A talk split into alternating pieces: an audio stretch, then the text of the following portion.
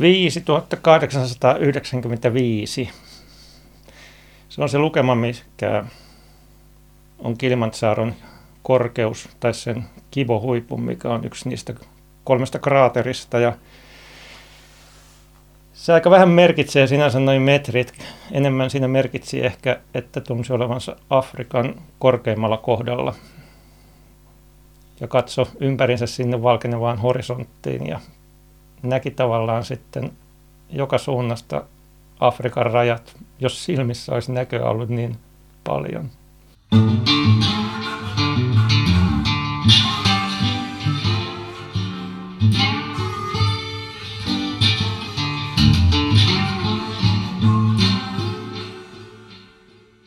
Hei, mä oon Matti Tieaho. Tää on mun ensimmäinen Saappaat jalassa podcast-esitys ja tänään mun vieraana on kirjailija Jari Järvelä, joka on paitsi erinomainen kirjailija, myös vuorikiipeilyn harrastaja.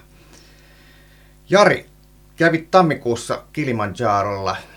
Minkälaisia etukäteisvalmisteluja tämmöinen tarvii? No se on oikeastaan sen lapsuuden satuvuori siimelle sellaisena kuin lapsena vuoren kuvittelee, koska se lähtee ihan sieltä alhaalta jostain savannin pinnalta ja se näkee nousevan sieltä alhaalta ylös asti. Kun yleensä vuoristot, vaikka Himalajalla joku Everest, niin sähän näet siitä Everestistä parhaimmillaan aina sen ylimmän huipun, kun se on niiden 8000 metristen vuorten välissä. Ja se on vähän erilainen vaikutelma, mutta Kilimanjaro niin on sieltä maasta asti nouseva, hyvin vuoren näköinen vuori. Ja se tarkoittaa, että siellä mennään sitten ihan sieltä jostain maanpinnan tason yli 30 plusasteesta, niin joka päivä eri ilmastovyöhykkeen läpi ja lämpötila putoaa koko ajan, että ainakin valmisteluihin tarvii kaikki mahdolliset vaatteet keskikesän helteistä niin semmoiseen arktiseen kylmyyteen. Mikälainen makuupussi? No mä olin vähän ää, muuttanut, mä olin ennen tota Kilimanjaroa, niin olin poikainen kanssa tosiaan Himalajalla ja siellä pojalla oli tämmöinen oma, oma todella lämmin makuupussi, mutta mä ajattelin vähän helpottaa omia kan, sellaisia etukäteiskantamuksia ja vuokrasin tavallaan, kun oli mahdollista vuokrata makuupussi. Mutta kiroilin joka aamu ja ilta ja siinä välissä sen vetoketjun kanssa niin paljon, että se oli todella niin kuin tuskallista, kun öisin piti käydä vaikka pissalla, niin kiskoa aina sitä vetoketjua, että pääsee, pääsee ulos ja sitten taas takaisin, että mä sitten hankin ihan nyt makuupussin, semmoisen, millä pärjää kuitenkin johonkin sinne, no Kilimantsaarolla se on johonkin, sanotaan miinus kymmeneen asteeseen, katsotaan, että se nyt on ihan, jos siinä on mukavasti, niin se on sitä aika riittävää. Et en ottanut ihan semmoista täysin talvi todella lämmintä makuupussia, mutta sellaisen, millä nyt pärjää tuollaisissa korkeuksissa vielä. Jos puhutaan niistä vaatteista, niin siellä ylhäällä on varmaan kaikkein kylmintä. Minkälaiset kledjut sulla oli siellä päällä? Joo, sehän niin kuin Kotkas kun asuu, niin tuuli, tuuli on nyt sellainen tuttu asia, että ei se siitä se tuuli kauheasti paheta, mutta tota, siellähän ylhäällä on kyllä sitten pakkasta joku sellainen varmaan niin kuin kymmenkunta astetta ja tuulee tosi kylmästi, että mulla oli siis ää, kyllähän mulla useampi, mä ajattelin tällä niin kuin suomalaisena, että kyllä mä nyt pärjään sillä, että mä pistän noin yhdet pitkät kalsarit silloin viimeisenä kipeämisyönä ja tota, tikkihousut päällä ja näin poispäin. Mutta sitten nämä, jotka siellä oppaa, niin sanoi, että joo, että laitat toisetkin pitkät kalsarit, enkä mä yhtään kyllä katunut, että mulla oli ne. Mutta siis untuva, hyvä untuva takki ja sen päällä tämmöinen tuulta pitävä ja näin, että kyllä siellä sitten yllättävän hyvin tarkeni. Ei siellä mikään niin semmoinen raastavan kylmä ollut. Se tuuli oli, tuuli oli niin kuin kaikista kirpein. Meillä oli sen verran hyvä tuuri, että me kun kiivettiin silloin pimeässä tuntikausia sitä viimeistä siksakkiä, mikä oli se varmaan työläinosuus koko viikon kiipeämisissä, niin ei puhaltanut tuuli niin kuin ihan koko ajan naamaan. Et siitä oppaalta tuli viesti, että se kun oli sitten seuraavan porukan kanssa, niin – joskus viikon parin päästä, niin silloin oli ollut tosi ikävä tuuli koko sen viimeisen yön ajan, että se oli ollut jotenkin tosi rankkaa hänelle ja niillekin, jotka oli ollut sitten mukana. Mä palaan vielä näihin vaatteisiin. Päällimmäisenä kuoritakki, sitten untuva takki. Mitä Joo. sen alla? No, siellä oli tota...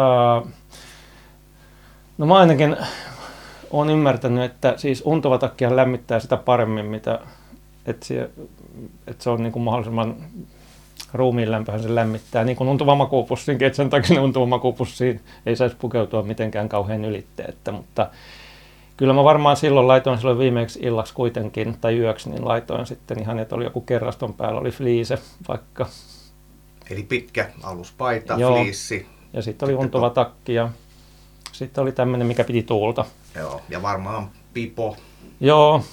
Ja päässä oli joku valaseva esine, eikö totta? Joo, se oli tota... Mähän kävin ennen Kilimantsaaroa. Siinä on jonkun 50 kilometrin päässä on sellainen Mount Meru, mikä on 4500 metriä korkea suurin piirtein. Ja siellä kävi semmoinen, että sinne kiivetään kanssa yöllä.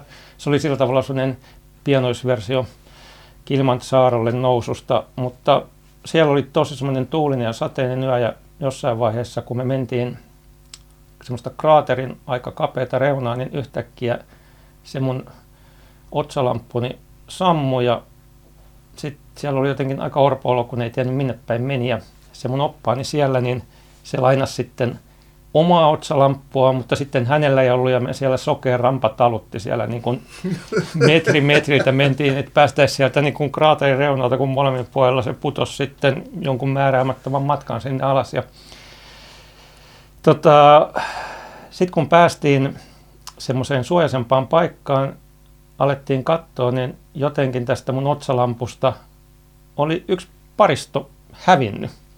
Ja mä en millään vieläkään käsitä, että minne se oli hävinnyt. Ja niinpä mä vähän pelkäsin silloin Kilimatsalla kirjoitin, että käykö taas sama, että se jotenkin pudottaa kesken mun sen ähräyksen parista. Mutta se toimi kyllä tosi hyvin. Joo, otsalamppu, otsalamppu, se oli jopa se oppaani siellä Kilimantsaarolla seuraa sitä ihaili, että mä sitten annoin hänelle sen kiitokseksi, kun se sanoi, että hän ei täällä päin noihin ikinä törmää, että niitä on ihan mahdoton saada, että se oli tämmöinen. Hän hoiti hommansa hyvin, mehän kaksistaan kiivettiin nimittäin se viimeinen yö sitten. Joo. Mulla, mä olin semmoisessa pienessä porukassa, mutta siellä oli niin ankara keli silloin yhtenä päivänä sillä mun Kilimantsaaron kiipeämisellä. Sato pahemmin kuin kolme seitsemän vuoteen Kilmatsalo koskaan ja lähes puolet niistä, jotka siellä eri reiteillä oli keskeytti sinä päivänä. Ja multa siis hävistää mun pieni ryhmä, niin mä sitten jatkoin yksin. Minkä takia muut luovutti? No, Mitä se sade teki sellaista, joka teki etenemisen mahdottomaksi? Tämä munkin, niin kun, mulla oli tämmöinen pariskunta siis Skotlannista, jotka varmaan on tottunut sateisia, joilla varmaan on aika hyvät sadevaatteet, voisi uskoa. Ja mullakin oli siis tämmöiset oikein, olin katsonut, että mitä nykyään puhutaan näistä vesipilariarvoista, niin oli varmaan joku lähemmäs 30 000. Mikä merkitsee siis sitä, että sen pitäisi nyt kestää minkälainen myrsky vaan. Mutta siellä tuli silloin kolmantena nousupäivänä, niin tuli sitä vettä aamusta asti kiihtyvästi koko ajan niin paljon, että ei mitkään sadevaatteet niin kuin kestänyt kaikki kastu läpi ja niiden alla olevat tietysti kastu. Gore-Tex-kengät vai mitä nyt kelläkin oli, ne kastui ihan läpi ja vaikka repun päällä oli sitten sadesuoja, niin se kastui läpi ja reppu siis myös kastui ja no sitten hyvällä tuurilla, jos repus oli vielä niin kuin hyvät jotkut sadepussit, niin saattoi pysyä siellä kuivana, mutta suurin osa vaatteista siis kastuu. Ja kengät kun kastuu jossain 4000 metrin korkeudessa, niitä on jo tosi vaikea saada kuivaksi. Eli siinä tapahtui siis tämmöinen, siis miten se nyt sanoisi, lannistu porukat niin kuin, että ei tästä tule mitään. Siis, ja sitä kävi siis paljon siellä silloin just siinä, sen päivän iltana, koska oli aika, aika surkea olo varmaan kaikilla oppailla siis myös ja kaikilla kantajilla, että kaikki kastui läpimäräksi. Tämä on hyvä hyvä muistutus siitä, miten reppu pakataan. Oliko niin, että sulla oli pakattu vielä repussa olevat tavarat tällaisiin muovipusseihin tai minikrippusseihin, mitä nyt kuka Joo, käyttää? joo kyllä mulla oli ja se oli tota, ja myös siinä sitten, kun mulla oli niitä sellaisia jotain varavaatteita, mitkä kulki sitten jonkun kantajan mukana, niin ne mä olin pakannut erikseen, koska se kassi kas, kanssa kastui itse kassi läpi kotasin. Et kyllä se on jo tosi olennaista vuorilla, siis aina, mutta tuolla nyt oli ehkä kuitenkin se siinä mielessä pahin sadepäivä, mitä on kokenut vuorilla, että se kesti niin kauan, että siinä ker- kerkesi kylläs, kyllääntyä siis kaikki. Joo. Mites kengät? Se on kuitenkin tämmöinen vähän niin kuin tuhkanen vuori, kun se on entinen tulivuori, niin kestikö sun kengät, onko ne edelleen käytössä? No on joo, mä sitten kysyin, kun se oli se, mistä mä oikeastaan olin sitten vähän huolissani, että voiko läpimärillä kengillä kiivetä jonnekin sitten sinne 6000 metriin melkein huipulle, että, että mitä käy, että jäätyykö siellä. Ja sitten ne, tota, keskusteli vähän keskenään opas ja sillä oli joku tämmöinen näitä sen luottokantaja ja sun muuta. Ja kyllä että on sinne kiivetty ja sitten ne antoi semmoisen vinkin, mikä toimi kyllä yllättävän hyvin. Että tota, ainoa tapa oikeastaan meillä tuommoisia märkiä kenkiä pystyy noissa korkeuksissa kuivaamaan on se, että on, pistää sisään kuivat paksut sukat mieluusti ja tota, antaa niiden toimia niin kuin pesusieninä. Sitten jonkun tunti kävelee sillä lailla, että ne sukat vettyy koko ajan enemmän kuin ne imee sieltä kengistä sitä vettä ja sitten vaihtaa uudet sukat. Ja sitten jos tulee se pieni aurinkoinen hetki, niin sitten koittaa vähän niitä sukkia ainakin saada kuivaksi, että ne vois, niitä voisi kierrättää. Mutta sitten kun mä kolme neljä kertaa siis uudet sukat vaihdoin, niin kyllä ne kengät kerkesi just kuivua siihen, siihen huiputusyöhön sitten. Yeah. Et ilman tätä neuvoa niin en olisi varmaan tajunnut. Olisin mennyt vaan sitten kosteissukissa, mutta Onneksi oli sukkia. Joo. Sain itse asiassa näitä, jotka keskeytti, niin sain parit sukat vielä ylimääräistä. Eli Niistä kuinka monta sukkaa sulla oli kaiken No en mä siis, mä lähdin varmaan jollain semmoisella kolmella tai neljällä sukkaparilla sinne, mutta sitten mä sain tosiaan näitä, jotka silloin lopetti ja lähti laskeutumaan, niin sain parit ylimääräiset sukat, millä mä pystyin harjoittamaan tätä kengän kuivausta. Joo. Jos me palataan vielä vaikka tuonne Helsingin lentokentälle, niin mitä sä jätit sinne lentokentälle, lentokoneeseen? Oliko sulla useampi laukku vai? Mulla oli tota, itse asiassa kun mä kävin siellä Himalajalla poikani kanssa noin vuosi sitten keväällä, niin sieltä tota, sai mukaansa, kun mä olin sellaisessa, me oltiin sellaisessa niin kuin vajan kymmenen hengen sellaisessa porukassa. Se oli semmoinen englantilainen, englantilainen ryhmä, niin sai semmoiseksi kitbageiksi ne kutsu niitä. Ja ne oli semmoiset noin 70 litraset, missä on kaksi kahvaa, mutta ne oli niin kuin optimoitu siihen, että siellä kun niitä serpoi menee, niin niitä on kätevä kuljettaa niitä kitbageja. Et ne oli niin kuin tehty sellais, kun tämä porukka, joka sit sinne järjestää näitä sekä vaelluksia että myös ihan jotain Everestin retkikuntaa, niin, ne on niin kuin, se kitback on niin kuin se ideaalein siellä, niin mä sitten tavallaan siihen olin pakannut pakannut paljon kamoja niin kun mä lähdin Kilmansaarelle ja sitten mulla oli semmoinen oma reppu mukana. Mutta se on siis toimi hirveän hyvin sitten, että siinä kitpäkissä oli mukana sitten niitä, mitä sitten kanta ja kanta kanssa. Jätit hihnalle yhden ison kassin Joo. ja reppu. Ja käsi, reppu oli käsimatkatavara. Okei. Et se meni ihan kahdella. Et toinen ei meni tarvi, ruumaan. Ei tarvitse maksaa mitään ekstraa. Ei. Kyllä se niin kuin mun mielestä, jos kuukaudenkin on tuolla, niin oikeasti pari viikkoa tuo Kilimanjaro, mutta Himalaya me oltiin kuukausi, niin kyllä sen kummasti, niin kun, kyllä se pitää mahtua mun mielestä.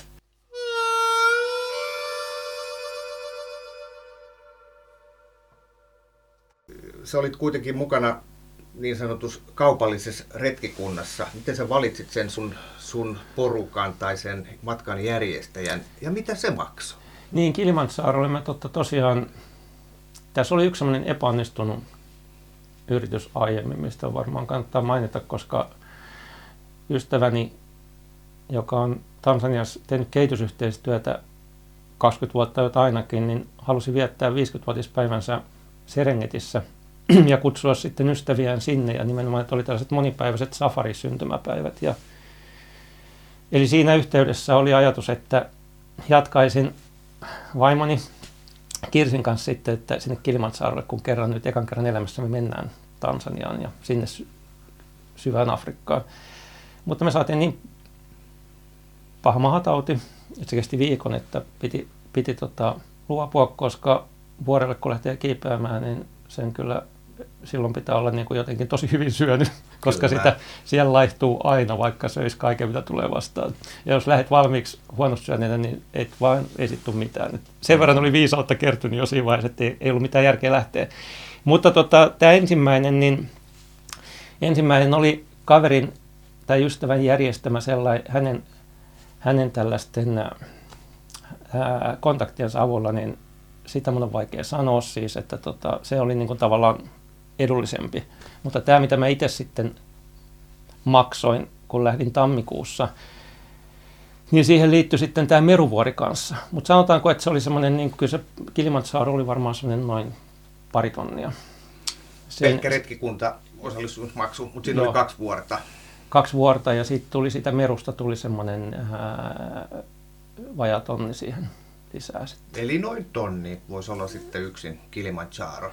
Ei kun Kilimanjaro yksin, siis tässä on aika tärkeä pointti. Kilimanjaro saa tehtyä se on kall- ensinnäkin se on aika kallis vuori. Se, siis jos sä menet Himalajalle, niin kaikki on edullisempaa. Kilimanjaro on siis varmaan kalleimpia tällaisia niin kuin yksittäisiä vuoria ihan sen takia, koska se on semmoinen vuori monille, että vaikka ne elämässään kipesi vain yhden vuoden, niin se on, siinä jotain semmoista taikaa ja näin monet pariskunnat esimerkiksi haluaa. Jotkut saattaa saada idean vasta pari viikkoa aikaisemmin lähteä Kilimanjarolle ja sitten safarille. Mutta se on vähän sellainen, kun tiedetään, että sinne ei täydy sinänsä kiipeilykokemusta, varusteita, vaan sen pystyy ikään kuin käveleen ylös asti, ja. jos vaan kunto ja tämä riittää vuoristotauti ei iske. Niin sinne tulee hyvin erilaisia ihmisiä. Ja siitä kun on tullut tämmöinen osa sitä jotenkin legendaarista, mitä nyt paketlistia varmaan, niin ne, se on selkeästi kalliimpi. Siinä on päivisin, ää, joka päivä kun saat siellä, niin sun pitää maksaa semmoiset puistomaksut, mitkä on ihan kiinteät. Ja sitten oppaille maksetaan, kun niitä oppaita pitää olla tietty määrä, että sinne, tai oppaita on yksi tai kaksi, mutta sitten kantajia ja kokkia näin. Että sinne ei tavallaan, se on semmoinen, ettei sinne voi kiivetä ilman tätä Joo. porukkaa. Ja, ja siinä on siis tietty sellainen pohjasumma, mitä mä en nyt osaa sanoa, mikä se tulee joka tapauksessa maksamaan. Mutta sitten siinä on mahdollisuus kiivetä halvemmalla, mutta se tarkoittaa, että niiden nimenomaan kantajien palkasta riistetään ja rajusti. Eli se on sillä ainakin hyvinvoivalle länsimaalaiselle kyseenalaista valita se halvin Kilimanjaron keikka siinä mielessä, koska jos se on vielä sellainen järjestö, joka ei kuulu tämmöiseen kantajien liittoon ja tämmöiseen näin. Ja se tarkoittaa, että ne riistää kantajia kaikkien palkoista tosi paljon.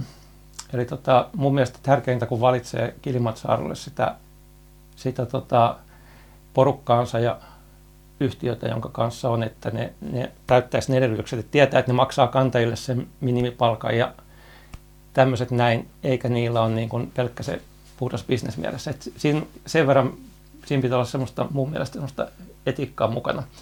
Siellä on semmoisia tosi halpisporukoita, mutta ne yleensä sitten, se on tosi rankkaa se kantajan homma, niin sitten ne tekee ihan todella sellaisella nälkäpalkalla sitä. Eli tota, että mä maksoin siitä Kilimanjarosta siis sen noin 2000 siitä Kilimanjarosta ja se maksoi jonkun varmaan 700 se. Tai näillä main se Mount Meru siihen, kun mä olin liittänyt. Eli, se Mount Meru kestää vain kolme päivää siis. Joo, eli, eli jos, jos joku nyt suunnittelee matkaa Kilimanjarolle, niin matkoihin tuommoinen 600 euroa ja kaksi tonnia Kilimanjarolle. No se on se, millä sen tekee. Että sen pystyy varmaan saamaan halvemmat johonkin 1500, mä luulen, ne ylösmenot, mutta se tarkoittaa, että se on otettu kaikki pois niiden paikallisten palkkarahoista. Että kannattaa ainakin miettiä, mm. miettiä, että valitseeko sen kaikista halvimman. Ja toinen juttu, millä, millä tota, pienennetään sitä kokonaissummaa, on, että ollaan päivä vähemmän. Mistä tuleekin sitten ihan eri kysymykset, että siinä ei ole kyse kanteen hyvinvoinnista, vaan siinä on kyse sun omasta hyvinvoinnista. Että mähän olin sellaisella, että se kesti viikon, se kiipeäminen ja alastulo. Mutta sen pystyy tekemään niin kuin nopeamminkin, että menee, siis mulla se oli, että mennään viidentenä päivänä ylös. Jotkut tekee sen, että ne menee jo neljäntenä päivänä ylös. Mutta siinä tota, lisääntyy tosi paljon mahdollisuus saada vuoristotauti, koska elimistö ei edes sopeutua. se vuoristotautihan on siellä Kilimanjarolla se ää, suurin, suurin niin kuin vaara, koska normaalisti ihmiselimistö kestää semmoisen 300-400 metrin päivänousun niin kuin ylöspäin sillä tavalla, että elimistö tottuu luontaisesti, että sitä ei joudu pakottaan tottumaan siihen vähenevään happeen. Mutta Kilimanjarolla ne on semmoisia tuhannen metrin päivänousuja helposti.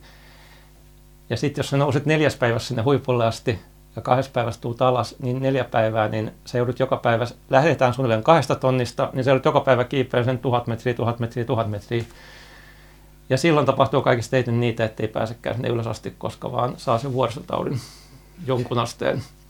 Ja yksi lisäpäivä ylöspäin merkitsee vähän kalliimpaa kokonaishintaa, koska sinut maksaa yhdet päivät lisää ne kantajien palkat ja puistomaksut, mutta se lisää sun todennäköisyyttä todella paljon jo, että sä pääset kanssa sinne huipulle, koska elimistöllä on yksi päivä aika enemmän tottu. Että siellä on tavallaan yksi päivä, milloin käydään korkeammalla, mutta nukutaan samassa korkeudessa kuin edellinen yö. Ja se ja. on jo tosi paljon helpottaa elimistöä.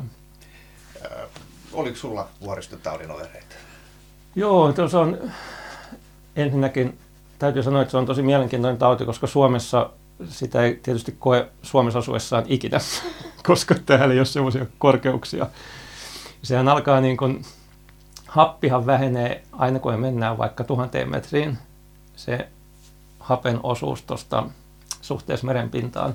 Mutta se taitaa olla kuin 2500 metriä, kun keskimäärin sen jälkeen se alkaa olla sen verran, siitä on noin 80 prosenttia siitä, mitä on merenpinnalla, että ihmiset alkaa niin kuin huomata jo jotain sitä, että nyt ollaan ohuemmassa ilmassa. Ja jos sen jälkeen vaikka kiipee tai juoksee ylöspäin rinnettä, niin sitten saattaa tulla iskeä pääkipua ja pahoinvointia ja kaikkea semmoista. Ja tota, niin mä varmaan ekan kerran siellä Andeilla, kun olin 2016, niin siellä mä törmäsin siihen, että tajusin miltä se tuntuu, kun mennään niin kuin vähän liian nopeasti liian ylhäällä. Ja Himalajalla sitten ää, jotenkin näin sitä tosi paljon ympärilläni ja tiesin, tavallaan oli oppinut tuntemaan, miltä omassa elimistössä tuntuu, kun ollaan niin kuin sillä rajalla, että pää, on, pää tulee kipeäksi ja tällaista näin. Niin tuolla sitten, ehkä tuolla nyt, kun oli semmoisia kokemuksia ennalta, niin pystyi jo varomaan ja katsomaan, mutta kyllä se täytyy sanoa, että kun mä Suomessa tulin suoraan ja lähdin seuraavana aamuna Mount Merulle, ja Mount Merulle kiivetään sinne neljään puolen tuhanteen metriin kolmes päivässä, ja kun suoraan täältä Kotkan merenpinnan tasoilta mennään kolmes päivässä neljään puolen tuhanteen, niin kyllä se oli, se oli tosi rankka se Mount Merulle kiipeämisyö mulle. Tuntui, että oli ihan voimat pois välillä. Oliko se rankempaa kuin... Se oli rankempi kuin Kilimantsaro. Okay. Kilimantsaro oli jotenkin sellainen sen jälkeen tota, sellainen siinä mielessä niin aika, ei nyt helppo, mutta ei tullut, mulle ei tullut siis sellaisia niin kuin oireita sitten siellä Kilimansarolla, vaikka sinne, siellä mentiin niin kuin ylemmäs melkein sinne 6000. Mutta Mount Merulla se yö, kun mentiin, niin se oli kyllä semmoinen, että tuli semmoisia hetkiä, että senhän huomaa siitä, että ruokailu häviää. En pystynyt syömään oikein mitään silloin yöllä, kun menin Mount Merulle ja sitten on semmoinen, tuntuu, että jokainen askel on semmoinen maratonin mittainen ja, ja sitten tulee semmoinen etovaulo vähän ja sellainen, niin siellä huomasi, että tuli semmoisia jaksoja sitten sinne kun mentiin monta tuntia yöllä, niin väli tuli semmoisia jaksoja, että tuntui, että tästä ei tule nyt yhtään mitään. Mä, oli... mä fokusoin nyt tuohon, kun sanoit, että askel on suurin piirtein kilometrin mittainen. Kerro mulle, miltä se tuntuu, kun, kun on paha olo, on tällaisia vuoristotaudin oireita, saa vähän happea, koska se ilmakehän happipitoisuus on niin pieni, niin miten sitä jalkaa siirretään toisen eteen? Mitä siinä niin kuin rupeaa miettimään? Sehän on pitkäkestoinen suoritus, jossa, hmm. jossa aika ei lopu kesken. No siinä on jotenkin tosi tärkeää kokonaisuudella olisi yleensäkin, että malttaisi astuu tarpeeksi rauhallisesti aina. Sehän on varmin tapa saada huono olo on, että menee sitä vauhtia, kun on tottuu menee täällä maanpinnan tasolla. Että, ää, monestihan ne, jotka yllättäen epäonnistuu jossain Kilimanjarolla on sellaisia nuoria miehiä, jotka on tottunut tekemään atleettisia suorituksia muuten ja sitten ne ei vaan jotenkin osaa, osaa kävellä rauhallisemmin. Ja sitten kun se vuoristotauti nimittäin, kun se kunnolla iskee, kaikki varmaan kokee jossain määrin tuolla ylhäällä sitä, että aamulla vaikka herää, on pää kipeänä, kun koko yön on hengittänyt vähän vähemmän happea. Ja sitten erilaisia tällaisia, että ei ole niin nälkä kuin ehkä luulisi olevan.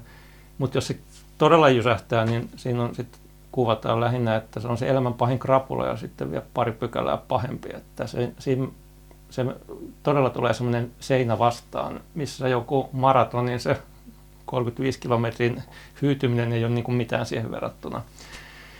Mutta onneksi mulla ei ole niin, niin pahana se iskenyt, että on malttanut ehkä sitten astua rauhallisemmin tai jotain, mutta siinä pitää jotenkin, kun ne voimat tuntuu välillä katoavan täysin, niin ainakin oma konsti on, että ajattelee, ikinä ei pidä ajatella, kuinka paljon matkaa jäljellä. Että siihen pitää keskittyä vaan siihen jokaiseen askeleeseen. Sellainen ja välillä, jos jaksaa ja pystyy, niin koittaa ajatella itsensä ihan jonnekin muualle tai jotain ihan muuta asiaa, sellaista hyvää, hyvää tota, muistoa tai hetkeä sellainen, että missä, missä, on, niin kuin, missä elämässä on niin kuin mukavaa, niin kuin, sekin auttaa. Että esimerkiksi mä jossain siellä Kilimantsaarolla kyllä siirsin itseni punavinilasin ääreen istumaan vaimoni kanssa jonain iltana ja se kyllä välillä oli ihan niin kuin sellainen niin kuin virkistävä ajatus, että sitä jotenkin unohti, unohti missä on. Mutta se on, se on niin kuin kaksi asiaa, mitkä hyödyttää tosi nopeasti. Toinen on se, että jos kesken sitä, kun tuntuu vaikealta, alat miettiä, että vielä tässä on niin kuin kolme tai neljä tuntia pitäisi jaksaa tätä ihan samanlaista. Ja toinen on sitten se, jos alkaa pitää taukoja. Et se, okay. Se on se, että tota, mitä nyt tuolla Kilimantsaarolla sanoi ja on sanonut joskus aikaisemminkin muualla, että tota, parempi mennä hitaasti eteenpäin, kun alkaa niin kuin pitää taukoja, pitää taukoja, pitää taukoja, koska tauon jälkeen on aina vaikeampi lähteä käyntiin. Ja ne puhuu, kun kaikki ne oppaat Kilimantsaarolla, ne on aloittanut kantajina. Ja tämä opas, mikä mulla oli, niin se sanoi, että hän muistaa vieläkin sen ihan ensimmäisen kantajakekkansa, kun ei ole mitään kokemusta ja kuinka hirveä se oli kun selässä on 25 kiloa ja ää, tuntuu, että ne matkat ei lopu millään. Ja se nimittäin siellä näki, se tunnisti niitä nuoria miehen alkuja, jotka tota, oli ensimmäistä kertaa siellä ja joilla oli tosi vaikeaa, jotka pysähtyi tauoille. Ja yeah. se kävi niille puhumassa just, ja se antaisi neuvoa, että parempi, parempi jatkaa, että vaikka kuinka hitaasti niin kuin jatkaa ja jatkaa jatkaa, niin silloin sä pääset perille. Mutta jos alkaa pitää taukoja, seuraavan tauon sä pidät vähän nopeammin ja sitten taas vähän nopeammin ja sitten alkaa hiipiä se, että mä en selviä tästä. No jos päivä taivallus kestää seitsemän, kahdeksan tuntia. Okei, siellä täytyy pitää joku sellainen, että syö jossain ja välissä, mutta niitä ei saa, niin kuin, ei saa pitää liikaa. Pitää olla niin kuin tavallaan ne tietyt, että pitää vaikka kerran tunnissa sen niin kuin viisi minuuttia tai sen, minkä pitääkin, että vähän, vähän kerkee syödä jotain ja näin. Ja yksi vähän pitempi siinä ehkä niin sanottu lounastauko, mutta että ei saisi alkaa pitää useammin kuin kerran tunnissa suurin piirtein niitä taukoja. Tai näin mulle, ja musta se toimii aika hyvin.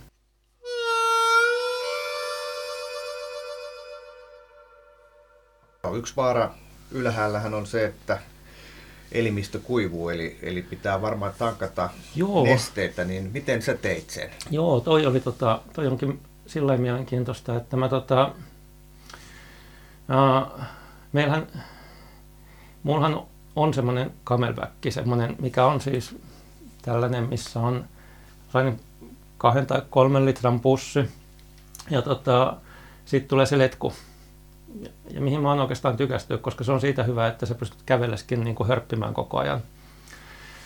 Sitten kun mentiin Havun, siis mun pojan kanssa sinne Himalajalle, niin saatiin aika tarkka varustelista ja siinä oli, että hei suosittele niitä kämöpakkeja, kun ne jäätyy, kun ollaan aika paljon siellä jossain 5000 metrin korkeudessa, että parempi on semmoiset litran pullot, ja tota, mitä sitten täytetään, että niitä olisi hyvä olla sitten mukana. Ja niinpä mä sitten tehtiin sellainen himala ja alettiin kämelpakit kotiin. Mutta sitten kun mentiin tuonne Kilmansaarolle, menin tai menin tonne, niin siellä sitten mä yritin sinne Mount Merulle kiivetä. Mulla ei ollut camelbackia mukana ja se on just semmoista, että sitten kun mennään nopeasti isoja korkeuksia ylöspäin, eli tuolla Afrikassa kun mennään se tuhat metriä päivässä, niin silloin se korostuu, että olisi tosi tärkeää juoda paljon – Ja tota, sä et kyllä juo sillä paljon, että sulla on jossain litran päniköissä ne vedet, sulla pitäisi olla sitä vettä just sellainen, että sä pystyt koko ajan sitä ryystämään kävellessä. Joo. Koska siitä ei tule mitään, että sä koko ajan viiden minuutin välein pysäyt ja juot ja pysäyt ja juot. Ja mulle Mount Merulla selvästi mä join liian vähän ja sen takia varmaan se oli niin hankala se viimeinen yö välillä, että nimenomaan paljon juominen se nopeuttaa sopeutumista matalin korkeuksiin. Sen mä opin oikeastaan nyt tuolla. Aina oppii joitain asioita ja sen mä opin tuolla, että pitää juoda niin paljon, että jatkuvasti on niin kusihätä. Se on niin kuin tosi rasittavaakin, että se joudut koko ajan hyppäämään sinne niin kuin jonnekin. Ei siellä mitään suojaa ole, mutta siihen polun viereen. Ja se tarkoittaa myös sitä, että se aineenvaihdunta kiihtyy ja se niin kuin, juot ja sitten vuoron perään käyt kiven takana ja, tai kiven vieressä ja juot ja näin, mutta se toimi kyllä siellä Kilimanjarolla tosi hyvin, että mulla oli siellä niin kuin pari litraa pullos vettä ja sitten mulla oli semmoinen camelback. Ja kyllä ne kaikki, siinä oli idea, että yhden nousupäivän aikana piti pyrkiä juomaan ainakin kolme litraa vettä noustessa. Ja sitten silloin, kun mennään sinne huipulle asti, niin sitten puhuttiin jo, että ei haittaisi vaikka vetäisi neljä litraa silloin yön aikana. Joo. Että se, se on jotenkin ihan käsittämätöntä, mutta se toimii. En olisi ikinä tehnyt, jos mulle ei olisi sanottu. 3-5 litraa, näin kun sen sanoo, niin se per päivä, niin se ei tunnu paljolta, mutta... Se on, kiipe- se, niin? se on kiipeämisen aikana eikä päivässä. Okei, no Joo. se, se ei tunnu paljolta, mutta se taitaa olla kuitenkin niin, että sit pitää juoda väkisin, ettei Joo. siinä odotella, että tulee jano, vaan pitää, täytyy pitää huolta. Koko että... ajan pitää juoda, koska eihän se varsinkin, tota, sit kun ne alkaa viiletä ne kelit ympärillä, niin eihän se yleensä, eihän talvellakaan tuolla ulkona niin helposti jano ole. Ja sitten se vesi on vähän kylmää ja näin, että sitä pitää vaan niin kuin juoda. Yleensä me on totuttu juomaan sellainen, että me juodaan kun on se janon tonne.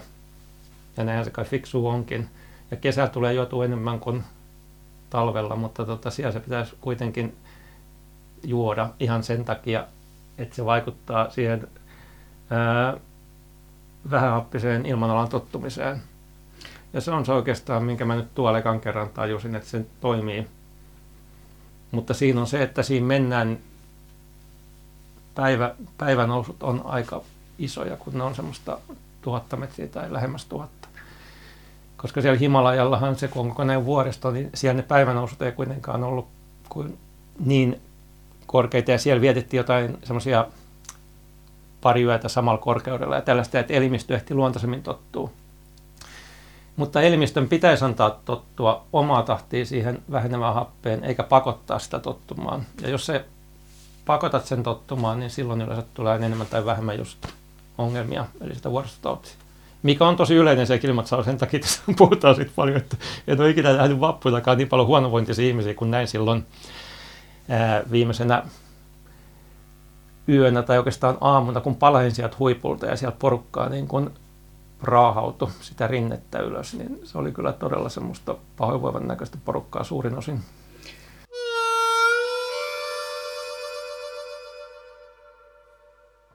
Mikä sinua kiehtoo vuorikiipeilyssä? siinä on montakin asiaa. Mullahan on nämä kaikki lähtenyt oikeastaan, niihin on liittynyt ehkä joku tällainen ää, laajempi konteksti, että esimerkiksi kun menin Andeille, niin mä lapsena olin tosi innokas Tinttien lukija ja Tintis on pari tämmöistä seitsemän kristallipaloa Andien temppeli, missä, auringon temppeli, missä Tintti päätyi Etelä-Amerikkaan tällaiseen inkatapaiseen karoneeseen kaupunkiin, mikä muistuttaa vähän Machu Picchua ja näin. Ja, et se jotenkin jäi pyörimään lapsuudesta asti jotenkin takaraivossa, että olisipa hieno joskus nähdä niitä inkojen kadonneita temppeleitä. Ja niitähän on nimittäin siellä paljon, ei pelkästään se Matsu Pitsu, missä minne pääsee melkein junalla suoraan. Ja sitten taas Kilimanjaro oli semmoinen, Hemingwayn Kilimanjaron lumet oli jotenkin aikoinaan niitä avainteoksia, mikä innosti, että, että entäpä jos minäkin kirjoittaisin joskus jotain novellikokoelmaa. Ja, ja tätä, no Himalajalla on tietysti monta syytä, että monia tämmöisiä tarunomaisia kertomuksia. Että yleensä näihin liittyy joku tämmöinen, voi sanoa kirjallinen niin kuin kulttuurihistoriallinen, mikä on jäänyt elämään päähän ja sitten se yhdistyy siihen, että samalla kun menee sinne, niin toteuttaa jotain tällaista, mikä on ollut unelma jo kauan. Mutta kyllä vuorilla on se kummallinen asia, että se irrottaa ihan kaikesta siitä arkipäivän murheista ja tällaisista ja kaiken näkee jotenkin kirkkaammin ja selkeämmin. Itse asiassa sitten kun on siellä ylhäällä, niin se on vähän kuin katsoisi horisonttiin, tuossa merellä. Siinä on jotain hyvin samaa. Olen miettinyt joskus, kun näkee molempiin suuntiin monta kymmentä kilometriä tai kaikkien suuntiin, niin se olisi vähän sama kuin olisi, näkisi meren horisontti joka puolella. Ja jotenkin sehän on sitä mahdollisuutta, että tätä pitkin mä pääsin minne vaan, kun sä näet horisonttiin ja sitten sä ajattelet, että tästä kun astuisin veneeseen tai laivaan, niin pääsin vaikka Buenos Airesiin tai Kapkaupunkiin. Jotenkin sama tunne tulee siellä vuorilla semmoinen, että tuntee itsensä pieneksi, mutta samalla, että elämä on täynnä mahdollisuuksia. Sun vuorikiipeily on sitä, että se menee aika korkealle. Se ei ole tällaista äkkiyrkkää satametristä rinnettä, jota mennään, mennään sitten köysien kanssa ylös, vaan sä vaeltelet kilometri tolkulla yläsuuntaa. Minkälaista siellä ylhäällä on? Joo, siellä on... Äh, yleensä siihen kyllä mun mielestä liittyy se, että sieltä näkee pitkälle. Kyllä se mulla on jotenkin... Mä huomaan, että liittyy tosi paljon, että vuorillahan on siis aika yleinen keli voi olla, että on pilvistä, että sä et näe yhtään mitään, mutta onneksi niitä niin kuin selkeitäkin hetkiä sattuu. Mutta yleensä siellä ylhäällä on jotenkin aika karua ja askeettista ja tuulista ja tosiaan niin ja kaikki, kaikki jotenkin kirkastuu ja kiteytyy. Et ehkä se on semmoinen niin kuin, siellä on jotain semmoista aforistista mutta ei pidä unohtaa, että monesti ne ihmiset, joita siellä, siellä sitten tapaa, niin niissä kohtaamissa on aina jotain erityistä, koska siellä on niin kun, jotka on sinne asti vaivautuneet tai jaksaneet tulla, niin ne on aika persoonia sitten monesti. Että siellä on tosi hienoja kohtaamisia ollut vuorilla, että mitä mä en ollenkaan laskisi, laskis mitättömäksi, että vaikka ehkä siellä on kuitenkin aina kiva, että siellä tapaa joitain toisiakin ihmisiä, niin, Jari, sä oot kirjailija. Sä varmaan katot, katot ihmisiä paitsi, paitsi sitten tiimikavereina tällaisissa tilanteissa, niin varmaan sieltä kertyy myös kirjallista materiaalia, että tutkit ihmisiä niin. Nehän on siis yleensä tällaiset matkat. Matkat yleensäkin ne ihan loistavia niin kuin paljastamaan ihmisissä, ihan läheisissäkin ihmisissä uusia puolia. Mutta sitten kun on vielä tällaisia vähän, voi sanoa, rankempia matkoja, niin sittenhän ihmiset on tosi aitoja siellä sillä hyvällä tavalla. Että kyllähän sieltä paljon tulee tällaisia ihmiskuvia mulle. Ja niin kuin me monesti ajatellaan, että vuoret on jotenkin ikuisia, niin sehän on ihan valhe, että sehän on niin kuin, joskus, siis vuorien suhtautuminen on vaihtunut 1700-luvulle asti, niitä varmaan pelättiin, ei kukaan halunnut mennä vuorille, jos ei ollut pakko. Siellä ajateltiin, että siellä asuu kaikkea vuorenpeikoista ja hirviöistä alkaen. Mutta 1800-luvulla se jotenkin muuttui, kun ensimmäisen kerran kiipeiltiin jossain alpeilla. Tuli tämä romantiikka mukaan. Ää, ajatus, että siinä on jotain tällaista romanttista, kun sä menet jonnekin kielekkeelle ja katsot ympärille, sä näet maisema- ja vesiputouksen siellä ja näin Kotkan tuolla. Mutta sitten myös 1800-luvulla tuli tämä uusi tiede ihan, mistä tuli kaikista suosituin tiede 1800-luvulla, tämä geologia – oikein kansantiede, että yhtäkkiä tajuttiin, että maapallo ei olekaan sen 6000 vuotta vanha, vaan se on niin kuin miljoonia vuosia vanha. Ja kaikki ne maapallon vaiheet näkyy itse asiassa niissä joillekin hyvin tutuissa kallioissa tai vuorissa. Että kun sä meet jollekin korkealle paikalle, niin siellä saattaa olla fossiileja meren ääreltä. Ja yhtäkkiä ihmiset oli hirveän kiinnostuneita retkeilemään. Niillä oli tämmöiset geologia for Dummies tyyppisiä kirjoja aikalaisia ja ne tutkiskeli ja tajus, että sekin maisema, mikä me nähdään edessämme, niin se ei ole niin kuin ikuinen, vaan se on, se on vain joku tulos jostain vielä sitä edeltäneestä vielä upeammasta maisemasta ja sen jälkeen tulee taas joku ihan erilainen maisema, koska eihän joku Mount Everestkään ole missään pysähtyneessä tilassa. Sehän on aikoinaan muodostuu koko Himalaja sillä tavalla, että ää, toi Intia eros nykyisestä Afrikasta, kulki siitä meren yli ja lähti puskemaan sinne Aasian rantaan, nykyisen Aasian rantaan. Ja, ja se kun törmäsi, niin se työnsi ylös sen Himalajan vuoriston merenpohjasta. Ja niinpä tota Everestin ihan huipun tuntumassa on semmoinen vyöhyke, missä on siis jostain tosi syvästä syvänteestä vielä tällaisia fossiileja, merenpohjan fossiileja. Eli Everestin huippu on ollut kaikista syvintä merenpohjaa ja siinä on jotain kauhean kiehtovaa. Tota, ja Everest ei ole vieläkään pysähtynyt, se nousee noin puoli senttiä vuodessa se huippu, mikä tarkoittaa sitä, että koko se Everest on syntynyt vain noin 200 000 vuotta sitten, mikä on geologiassa ihan niin kuin tuulen pyyhkäisy. Mm. Ja noin miljoonan vuoden päästä niin Everest on noin kaksi kertaa korkeampi, jos se pysyy pystyssä eikä painovoima romauta, mutta se siis on koko ajan nousemassa pikkuhiljaa korkeammaksi. Ja tämä geologia valtasi ihmisten mielet silloin 1800-luvulla.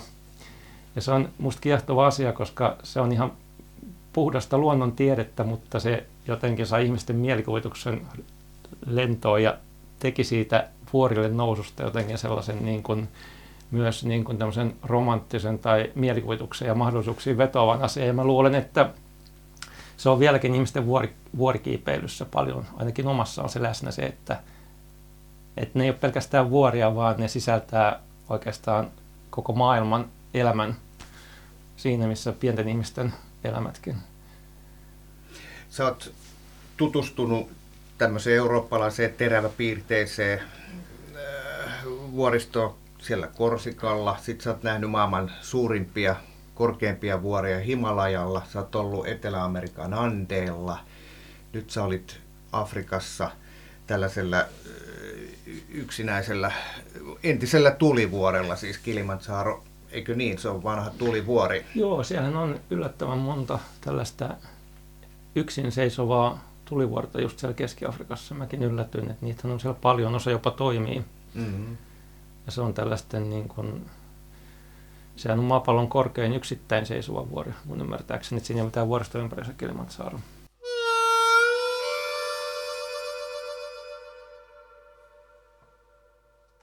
Mikälainen vuori Kilimanjaro sun silmissä oikein on? Mm, no se on siis, äh, se on yllättävän rankka kuitenkin kiivetä, vaikka sinne pystyy niin kuin sellaisella sitkeällä käveliseen menemään, mutta just sen takia, kun siinä noustaan niin nopeasti sinne ylös asti, että se, tota, se on niin kuin sillä kiikun kaakun, että ehtiikö elimistö mukaan. Mutta on siinä jotain semmoista taianomasta, koska siinä ympärillä tosiaan leviää ne savannit, missä oikeasti elää se koko eläinten kirjo, mikä niin kuin tuntuu, että jokaisella lapsuudesta asti on jotenkin päässä, kun puhutaan villistä, villieläimistä ja tällaisista. Ja se on ihan totta siellä, siellä Kilimantsaaron ympäristössä. Sä sanoit alussa, että Kilimantsaarolla on erilaisia tämmöisiä vyöhykkeitä. Käydään läpi, miten se nousu, mitä siinä oikein tapahtuu, kun lähdetään no, pisteestä A ihan sinne huipulle. No siinä lähdetään se varsinainen kiipeäminen alkaa alle, vähän alle 2000 metristä, mutta siinä on niin kuin oikeastaan, siellä on eri puolilla portteja, siis siellä on eri reittejä. Ja sinne kun noustaan sinne porteille asti, niin siinä välissä kuitenkin alle 2000 metrissä on paljon noita kahviviljelmiä. Se on aika hienoa. Mennään semmoisten kahviviljelmien lävittä. Siellä tehdään tosi hyvää kahvia siis siellä Tansaniassa tai viljellään. Ja, mutta se varsinainen kiipeäminen alkaa 1800 metristä ja siinä noustaan sademetsän läpi. Ensimmäinen päivä johonkin 3000 metriä. Se on ihan semmoista oikeasti sademetsää, että siis siellä ainakin molempina, kun menin ylös ja tulin alas, niin kyllä siellä aina satomatkalla siellä sademetsässä. Ja tota, lajista on tietysti runsasta, mutta Kilimanjaro sitä on kyllä aika vaikea nähdä. Siellä sen verran ramppaa sitä porukkaa, että melkein Mount Merulla esimerkiksi käveltiin jonkun leijonalauman ohi muutaman kymmenen metrin päästä, mutta Kilimanjarota ne on kyllä jo kaikunut vähän kauemmas. Hetkinen, leijonalauma, sanoit sä kuinka pitkä? Muutama kymmentä metriä. Siis Mount Merullehan... Oliko joka... aita välissä? Ei. Siis Mount Merun idea, sehän on mun mielestä jollain tavalla eksoottisempi, jos ajatellaan eksoottisuusmielessä näistä kahdesta, koska tota, se on, sen kor, korkeus on se 4500 metriä. Se on Arushan kaupunki, mikä on siinä lähellä, niin se Mount Meru hallitsee sitä taivasta, mutta sen ympärillä on ihan luonnonpuisto. Sinne kiivetään aika vähän ja sinne ei yleensäkään pääse sinne luonnonpuistoon muuten kuin, että se on jatkuvasti aseistettu tämmöinen riistanvartija mukana, jolla on siis kivääri. Ja tota, sen idea on, että kun se siellä kävellään sen luonnonpuiston halki yhä ylemmäs siellä rinteellä, niin siellä kuljetaan siellä villilenten keskellä. Et siellä on leijonista alkaen kaikkea mahdollista kirahveja, antilooppeja, erilaisia norsuja, vaikka mitä. Ja varmaan noita kissaeläimiä ja muita, mutta leijonia me tosiaan nähtiin. Ja sitten tämä riistanvartija seuraa ihan sinne muuten loppuun asti, mutta se ei sieltä viimeisestä yösiasta kiipeä sinne huipulle, vaan se odottaa siellä alla, koska siinä harvoin sitten viljeläin hyökkää siellä enää siellä, niin kuin siellä viimeisellä pätkällä. Mutta sitten se seuraa alas asti takaisin, ja se tekee sitä hirveän kiehtovaa, että sä siellä todella tunnet kulkevasi niiden eh, villin Afrikan keskellä. No, siinä on kiväärimies mukana mennen tullen. Mitäs ja sen, sen, o, sen ohjeita sitten kuunnella, jos se sanoo, että seis. ja sitten sit kaikkien pitää kulkea suunnilleen, että kukaan ei saa nyt yksin lähteä menemään jonnekin sata metriä eteenpäin ottelemaan jotain valokuvia porukasta. Käykö koskaan onnettomuuksia? Tuo kuulostaa minusta ihan hengen vaaralliselta, ihan niin, kirjaimellisesti. Joo, mä en tota, siis tuommoisia tilanteita varmaan tulee, mutta en tiedä, onko siellä siis, onko siellä niin kuin käynyt tosi vakavia. Sitä mä en, en kysynyt. Mutta teillä meni ihan hyvin. Meillä meni ihan hyvin, joo. Mutta kyllä se useamman kerran siellä niin kuin pysähytään, että sille selviää, että mikä, mikä, mikä eläin tuolla nyt on, mikä niin kuin jossain se näkee jonkun, tai sitten kuuluu jotain rapinaa jostain. Ja Kävi niin, kaveri nosti kiväärin väliin tähtäysasentoa. Siellähän on, siellähän on nimittäin puhveleita kanssa, näitä vesipuhveleita, ja se on, sehän on semmoinen tosi järkälemäinen eläin, joka tota, laumassa on kuulemma okei, okay, mutta jos on tämmöinen yksin harautunut puhveli, niin sitten se saattaa olla todella vaarallinen. Ja niitä justiinsa siellä tota, kanssa varmaan vielä olennaisempi kuin joku leijona, musta tuntuu väillä on se, että jos siellä on tämmöinen yksittäinen puhveli, niin sen kanssa pitää olla tosi tarkkana. Mutta ei se ei tähtäysasento joutunut nostamaan, mutta kyllä se niin näki, että hiukan kädet alkoi jäykistymään. Hitto, ja sitten se käski joskus, että kierretään tuota toista kautta Joo. vähän. Kyllä tämä nyt kuulostaa siltä, että jos kilille menee, niin pitää mennä Mount Perun kautta. Se on Anna siis, vahvan suosituksen. Siellä, siis sä näet ensimmäisen tunnin aikana Mount Merulle kievetessä enemmän eläimiä kuin koko Kilimanjaro viikkona. Se on oikeastaan varma ja sitten tota, ja sitten se on kuitenkin helpottaa sitä Kilimanjaro kiipeämistä kyllä, että sä käyt Mount Merulle. Ja se Mount Meru on kanssa tämmöinen, sen vieressä on iso kraateri, että se on tosi näyttävä sitten, näyttävä reitti kyllä. Joo, suosittelen. Ne on ne kaksi niin kuin Tansanian komeita vuorta. Okei, ja sä, sä, näet Mount Merulta huipulta Kilimanjaro ja Kilimanjaro, sä näet Mount Merun, että se on aika sillä hieno, että vähän olisi sellaiset isot lennätin pisteet, jotka on keskenään yhteydessä. Vanhan ajan linnanvuorten tulet loimua. Palataan kilille. Eka päivä sademetsää, viidakkoa. Sitten noustaan varmaan ekana päivänä niiden, sen, sen viidakko-osuuden yli ennen kuin yövytään. Joo, siellä on, ja Kilimantsaarolla niin monesti sademetsässä on jotenkin tämmöinen rajavyöhykköinä bambu, että se vähän sellainen sademetsä muuttuu pikkuhiljaa. Mutta siellä Kilimantsaarolla on jännä, että sieltä puuttuu jostain syystä bambu täysin kasvillisuutena, mikä merkitsee, että sen voisi melkein saksalla leikata, että sademetsä loppuu, niin sitten alkaa sellainen, ää, se on siis tämmöinen niin kuin jotain, joku tämmöinen kasvillisuus mataloituu, mä en tiedä miksi sitä Suomessa kutsuu sitä vyöhykettä, mutta tota, ei se mitään kanervikkoa vielä ole, mutta siis se on sellaista,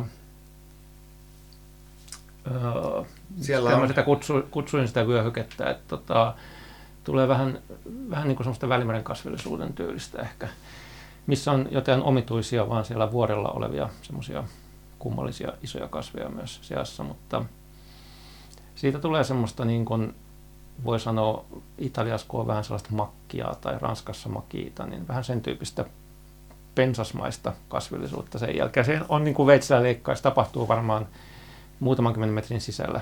Ja, Ja sitten siinä rajalla niin kun tavallaan on se ensimmäinen yö. Ja seuraava päivä mennään sitten tässä tällaisessa, niin kun, ei olla vielä niin kun oikein niin kun vielä sellaisella aavikolla, mutta kasvillisuus on selvästi karumpaa ja, ja kuivemman ilmanalan kasvillisuutta. Että ollaan tultu siitä sade, sadevyöhykkeeltä pois. mm, Ja toinen, ensimmäisenä päivänä kun noustaan 3000 metriin, niin toisen päivän sitten noustaan 4000 metriin käytännössä.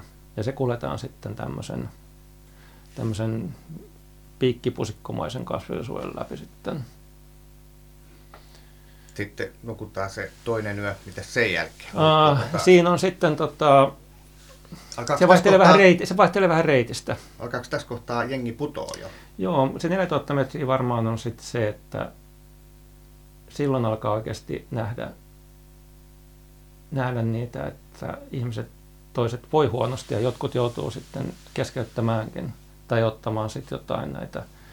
Näitähän on tällaisia jotain vuoristo, siis lääkkeitä, mikä se on nimeltään, onko se diamoksia tai Joo, muuta. diemoksi.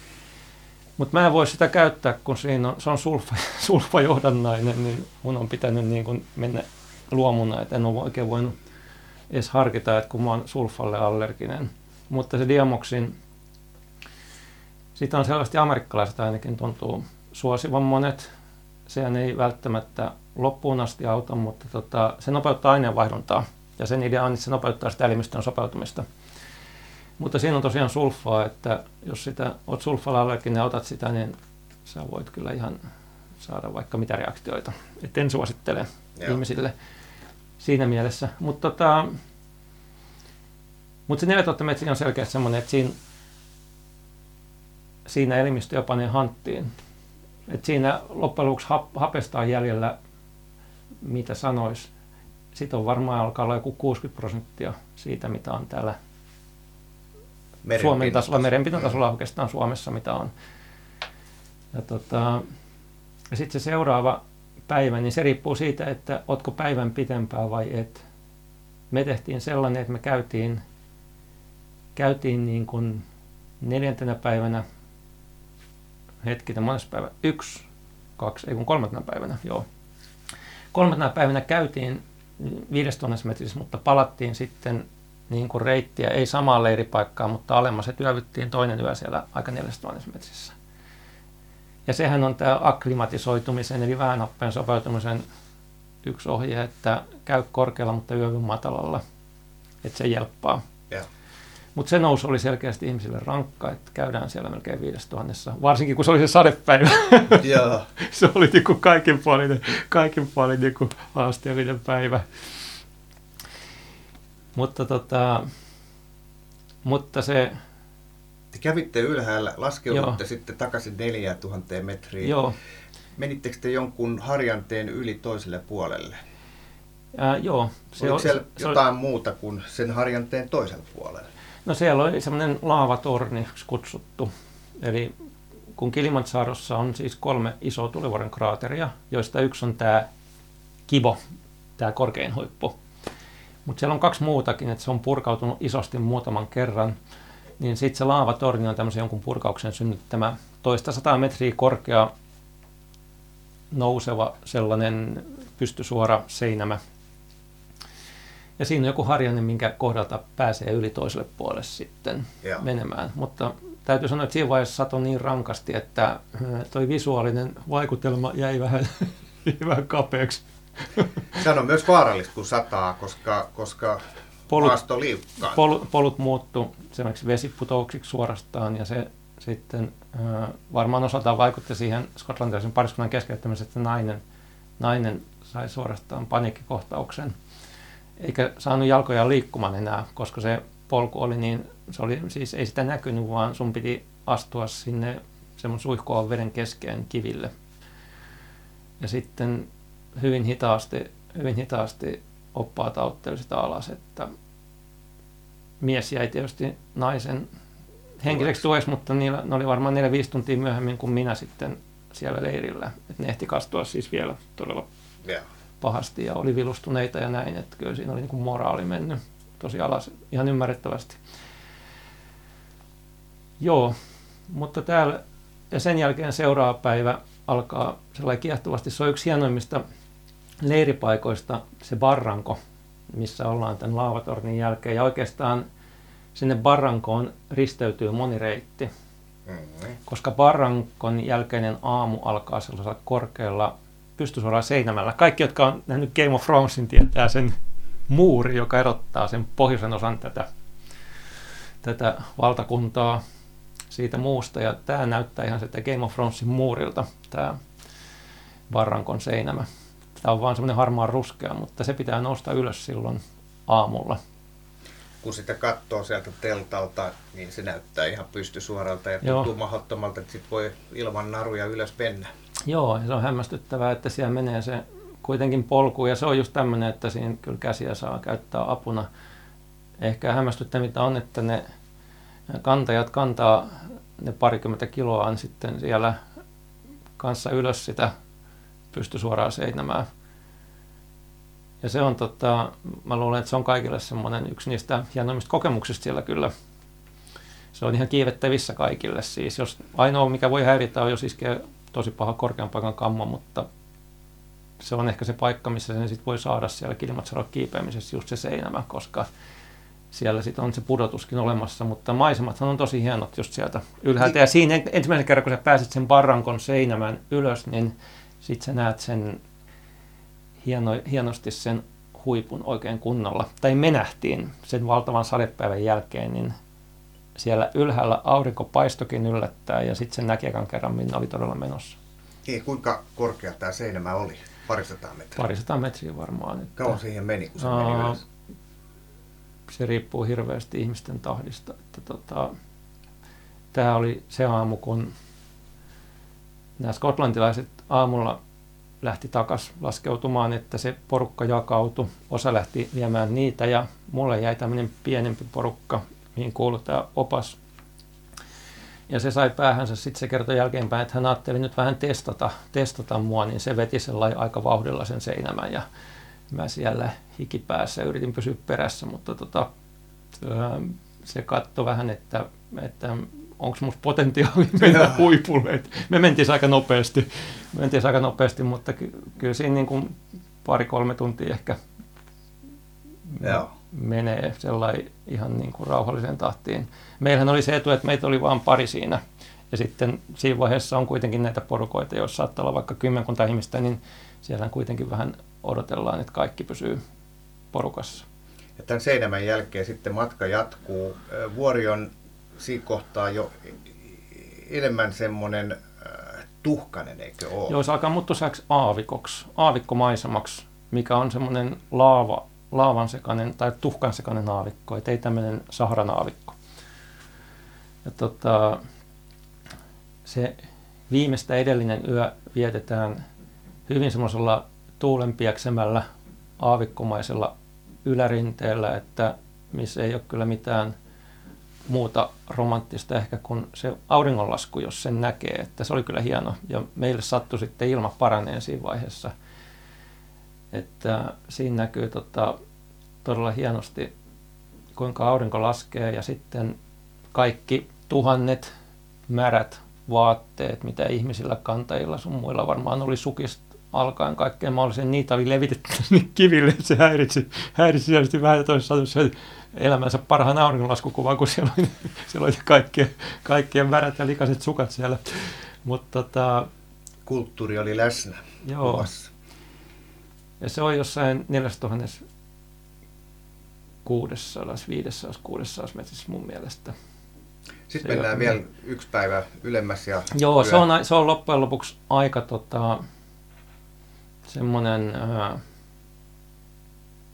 lyhyt pätkä, tässä tapauksessa että mä olin sen ylimääräisen yeah. päivän. Ja se oli semmoinen aamupäivä nousu. Noustaan sinne niin sanottuun perusleiriin, josta lähdetään sitten yöllä kiipeämään. Ja se perusleiri, niin siinä, siinä tulee niin kuin joku 1200 metriä viimeiseksi yöksi kiipeämistä, eli sen täytyy sitten olla jossain tota, 4700 metrissä jotenkin. Joo.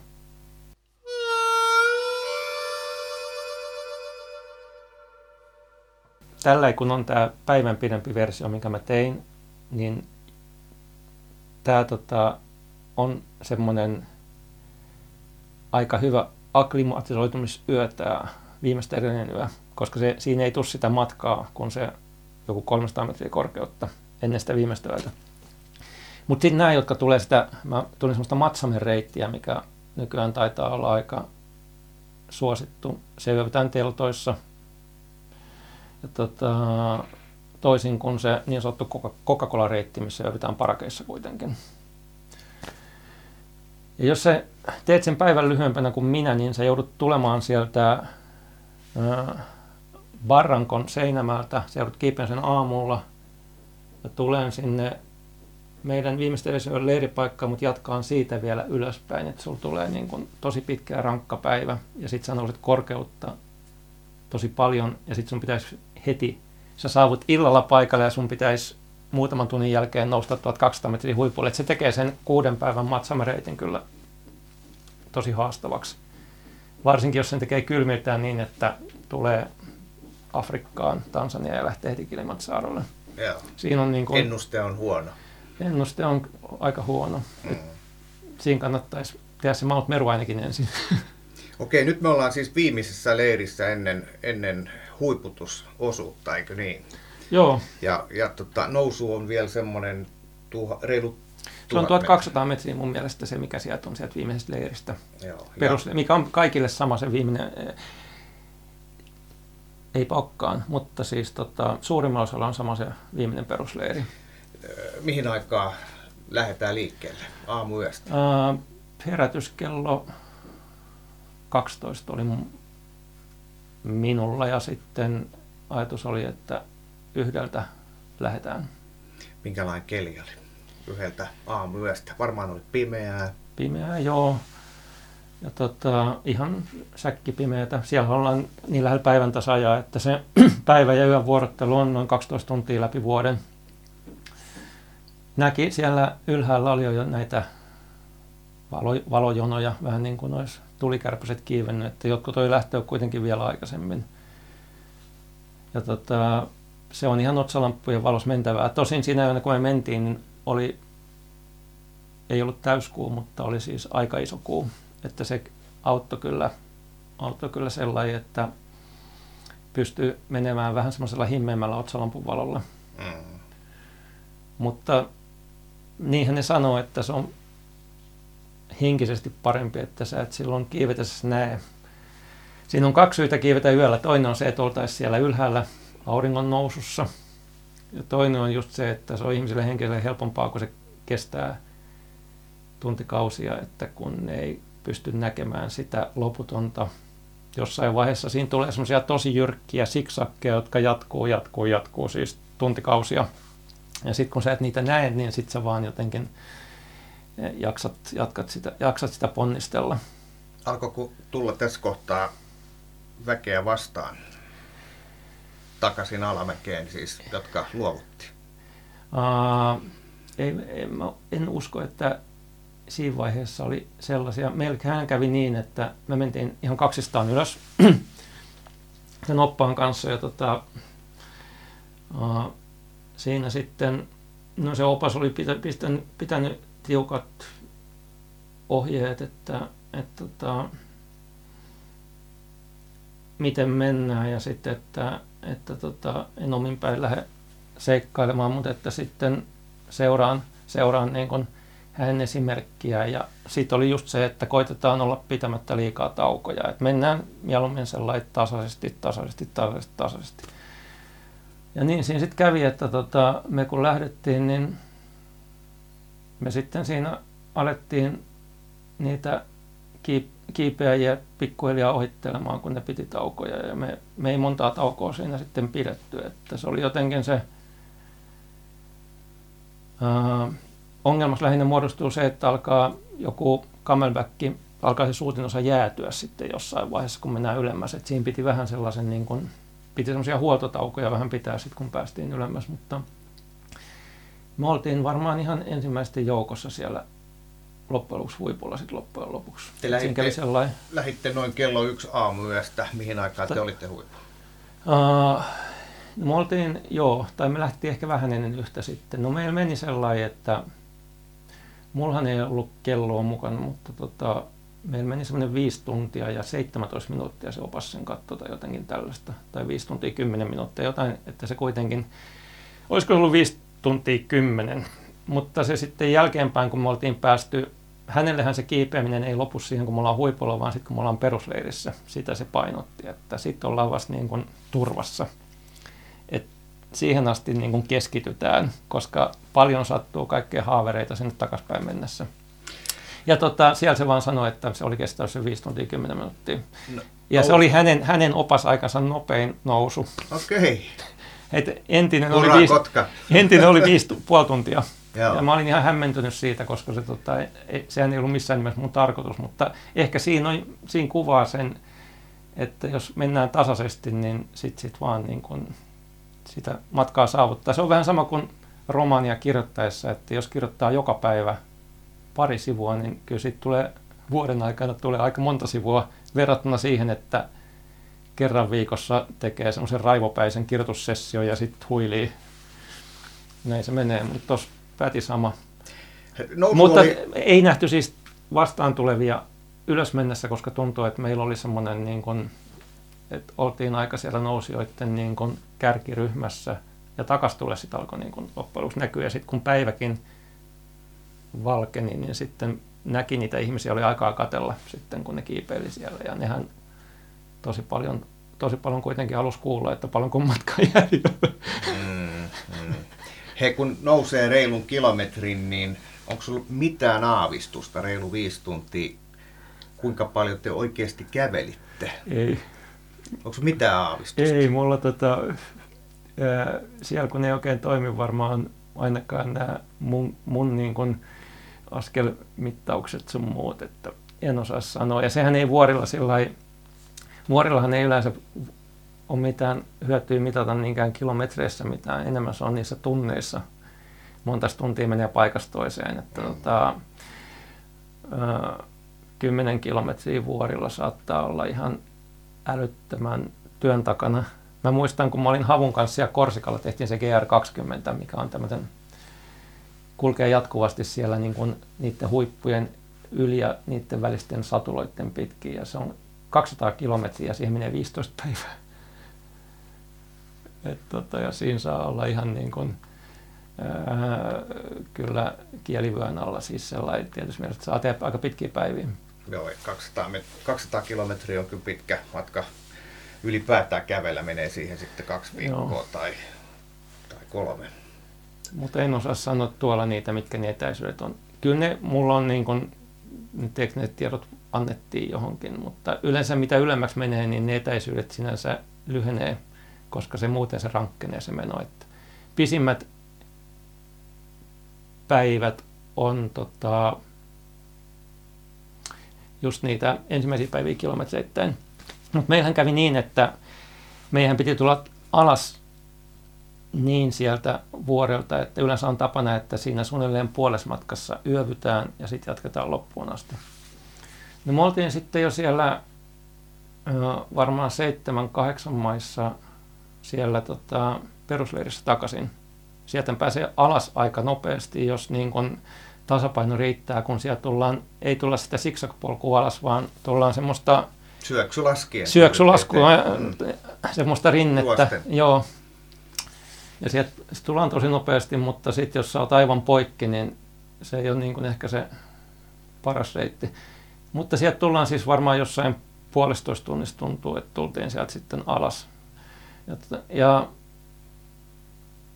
hetken siellä lepäsin teltassa ja sitten tämä opas tuli sanomaan, että, että kävisikö mulle tämmöinen näin, että kun täällä tällä, näillä muutamalla kantajalla, jotka tässä nyt vielä on kokkia, kokkia kantajat on, niin niillä on vieläkin kaikki varusteet aivan märkiä ja, ää, ja tota, sä selvästi kun oot ihan hyvävoimaisen oloinen, että jos mentäisikin tänään jo sinne niin kuin sinne portille asti täältä alas ja, tota, ja sitten kaikki saisi niin kuin ihan vapaa-päivän. Ja. Koska sitten ylihuomenna jotenkin monella alkaa sitten uusi reissu. Joo. Koska niillä on se sesonki, niin ne tekee sitten kuukaudessa kolme reissua aina. Silloin kun on tammi-helmikuu. Että yksi viikko vapaata ja kolme viikkoa on siellä vuorella. Ja tota, mä sitten, että no joo, käy. Mutta sen, sen mä tiedän, että sieltä on niin kuin 28 kilometriä. 28 kilometriä on sitten, Sieltä ylimmästä leiristä. joo. Ihan kun sinne- tullaan koko matka alas, että koska se tota, ja vaikka se alamäki on, niin silloin oli kyllä aika väsynyt. Joo, ei alaspäin helppoa mennä. Joo. Se on väsyttävää ihan yhtä lailla ja käy just niveliin ja polviin. Siihen kai. yhdistyi vaan se tietynlainen voitoriemunen Niin, adrenaliini, että aika pitkään siinä tuli sellaisella niin kuin hilpeällä ja sitten ehkä alkoi ne viime, viimeiset niin kuin viisi kilometriä alkoi olla jotenkin aika hyytynyt jo. Mm. Hei, ennen kuin poistutaan vuorelta kokonaan, niin kun sä pääsit sinne, laskiko oikein, kello oli noin kuusi tai jotain. Kun Se oli aika huipulla. tarkkaan siinä, että se alkoi se aurinko nousta just siinä Mitä siellä tapahtui siellä huipulla? Mitä sä teit siellä? No, sinne huipullehan tullaan semmoisen Stella Pointin kautta, missä jotenkin risteää jonkun toisaalta tulevan reitin kanssa, että se on se paikka, missä risteää nämä viimeisetkin reitit sitten yhteen. Ja siihen loppuu se jyrkin osuus, se niin kuin raastavin osuus, mikä kestää monta tuntia just sitä ennen. Ja sitten se loppumatka, siitä kestää vielä semmoisen vajaan tunnin, mutta se ei ole ollenkaan niin jyrkkää, että se on semmoista loivaa ylämäkeä, joka kiertää semmoista kraaterin reunaa sitten. Ja, tota, ja mä sitten, kun päästiin sinne Stella Pointille, niin siinä tosiaan pidettiin pieni tauko, syötiin jotkut myslipatukat tai tämmöiset ja sitten lähdettiin ja huomasin, että kylläpä askel heittää. Että siinä vaiheessa ollaan kuitenkin jo jossain 5000 700, 800 sillä välillä musta tuntuu, 5700, että siinä ollaan niin kuin parisataa metriä enää sitä huipusta. Ja tota, että heittääpä askel, sitten mä, että hups hups, että kehtaako tätä sanoa, että oli just sellainen, kun olisi niin kuin sellaisessa hilpeässä humalassa ja sitten mä katsoin vierelläni sitä opasta, että ja silloin ihan sama, että se kuin ei saatu mitään, mutta aina kun yritti laskea jalkansa johonkin, niin se jotenkin että tuli semmoinen, siinä vaiheessa tuntui selkeästi, että oli vähän happea. Sä veit oppaan äärirajoille. Joo, ja me siinä sitten toinen toisiamme tukien, siinä meni varmaan vartti 20 minuuttia sitä olotilaa, että oli vähän niin kuin semmoinen tommonen, ei Pi- paha, ei paha olo, mutta sellainen, että ei vaan niin kuin askel pit- pidä, että mentiin eteenpäin siinä huojuen. Ja sitten se jotenkin alkoi tasaantua. Ja, mutta kyllä siellä ylhäällä huomasi, että kyllähän sitä happea niin kuin vähän oli. Mutta siinä sitten otettiin kovasti kuvia. Se sattui olemaan yksi semmoinen, kaksi muuta ihmistä meidän kanssa samaan aikaan. Ja me siinä oikeastaan sitten neljästään oltiin sellainen, että heillä oli se oma opas. Että meitä oli yhteensä kuusi ja siinä otettiin ristiin rastiin kuvia ja jotenkin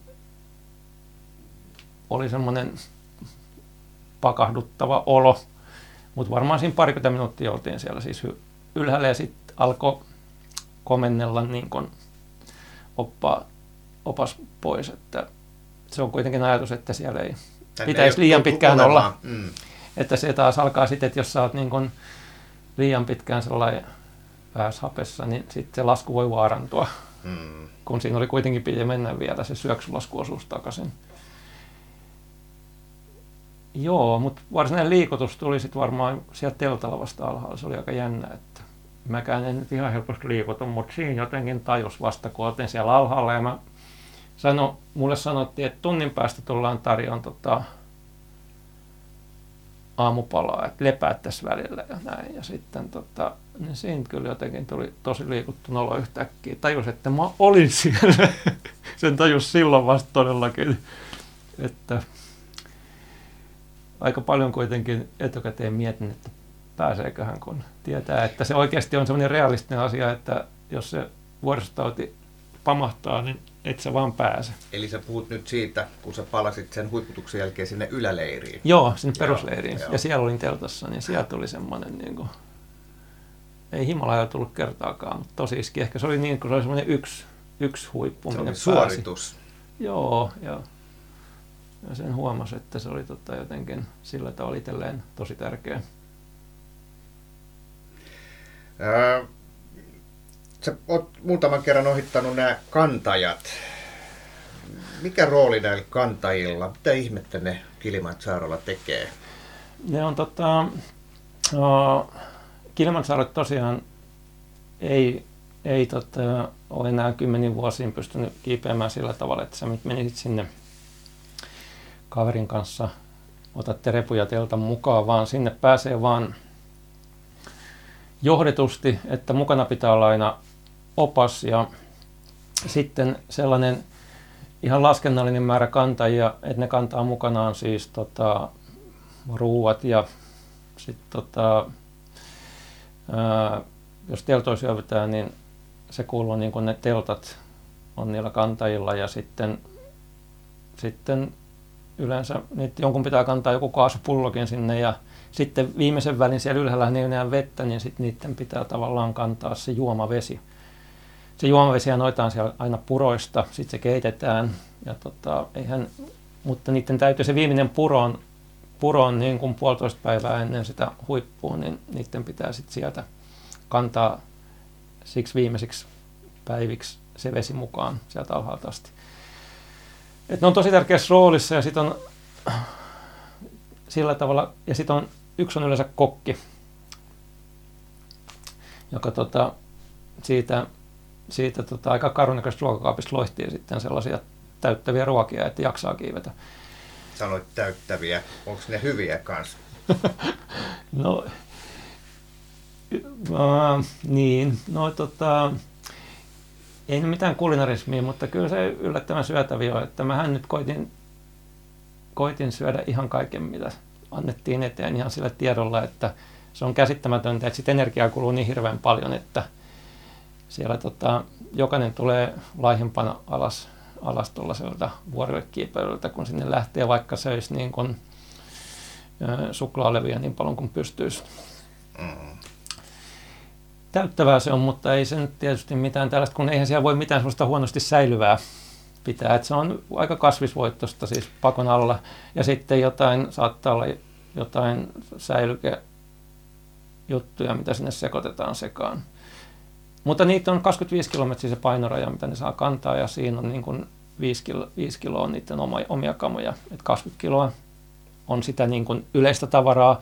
Se pikkusen putoo joka päivä. Että ne ei enää siellä niin kuin kolmanten päivän ei niillä ole enää siinä ihan 20 kiloa, koska siellä on aina osa ruokaa, että ne aina tasailee sitten joka päivä. Siellä on semmoiset niin kuin niillä leiripaikoilla yleensä semmoiset yksinkertaiset vaat, ne punnit, punnitaan niiden ne kantamukset. Et enempää ei saa kantaa, että ne on aika tiukkoja siinä.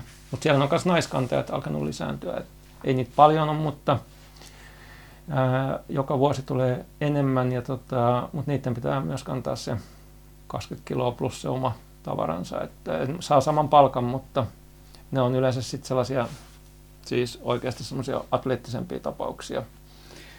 Je, vuorille mennään, niin ihmistähän on tietysti hyvin pukeutunut, hyvät varusteet. Mikä, mites nämä kantajat, onko ne viimeisen päälle tikkipuvuissa? Ei, kyllä ne on tosi, tosi tällaiset, niin kun, että kylmä tulee katsellessa. Kengät saattaa olla tosi yksinkertaisia ja, ja tota, on ne siis jo pois valitus omista, omista niin kuin pienistä palveluista, kun katselee minkälaisissa niin kuin puolipaljaisvaatteissa ne monesti on. Että onhan niillä sitten joku, onhan niillä jotain untuvatakkia sitten, kun ylös mennään, mutta kyllä ne siellä palelee selvästi.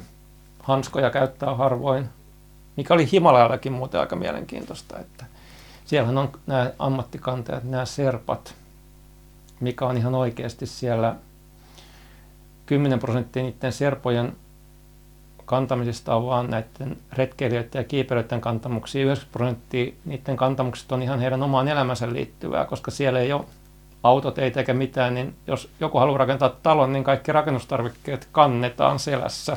Mm. Et ne serpat on niin kuin todella ammattilaisia, mutta kyllä nekin aika sellaisilla, niillähän oli ihan semmoiset flip-flopit jalassa siellä välillä, kun ne veteli siellä vuoren rinteellä ja kantoi jotain jääkaappipakastinta, että hiljaiseksi, hilja, hiljaiseksi veti Joo. pienet miehet. Joo.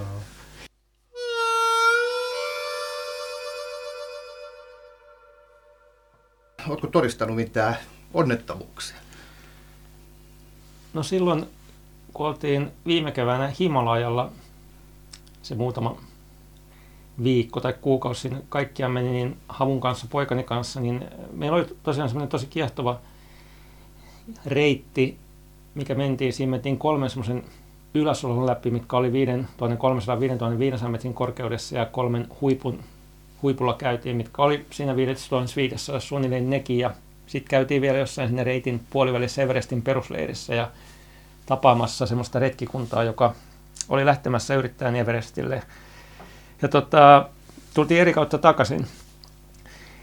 Ja niin siinä, kun mentiin sinne ensimmäiseen ylisola, yläsolaan, se oli aika sekava päivä.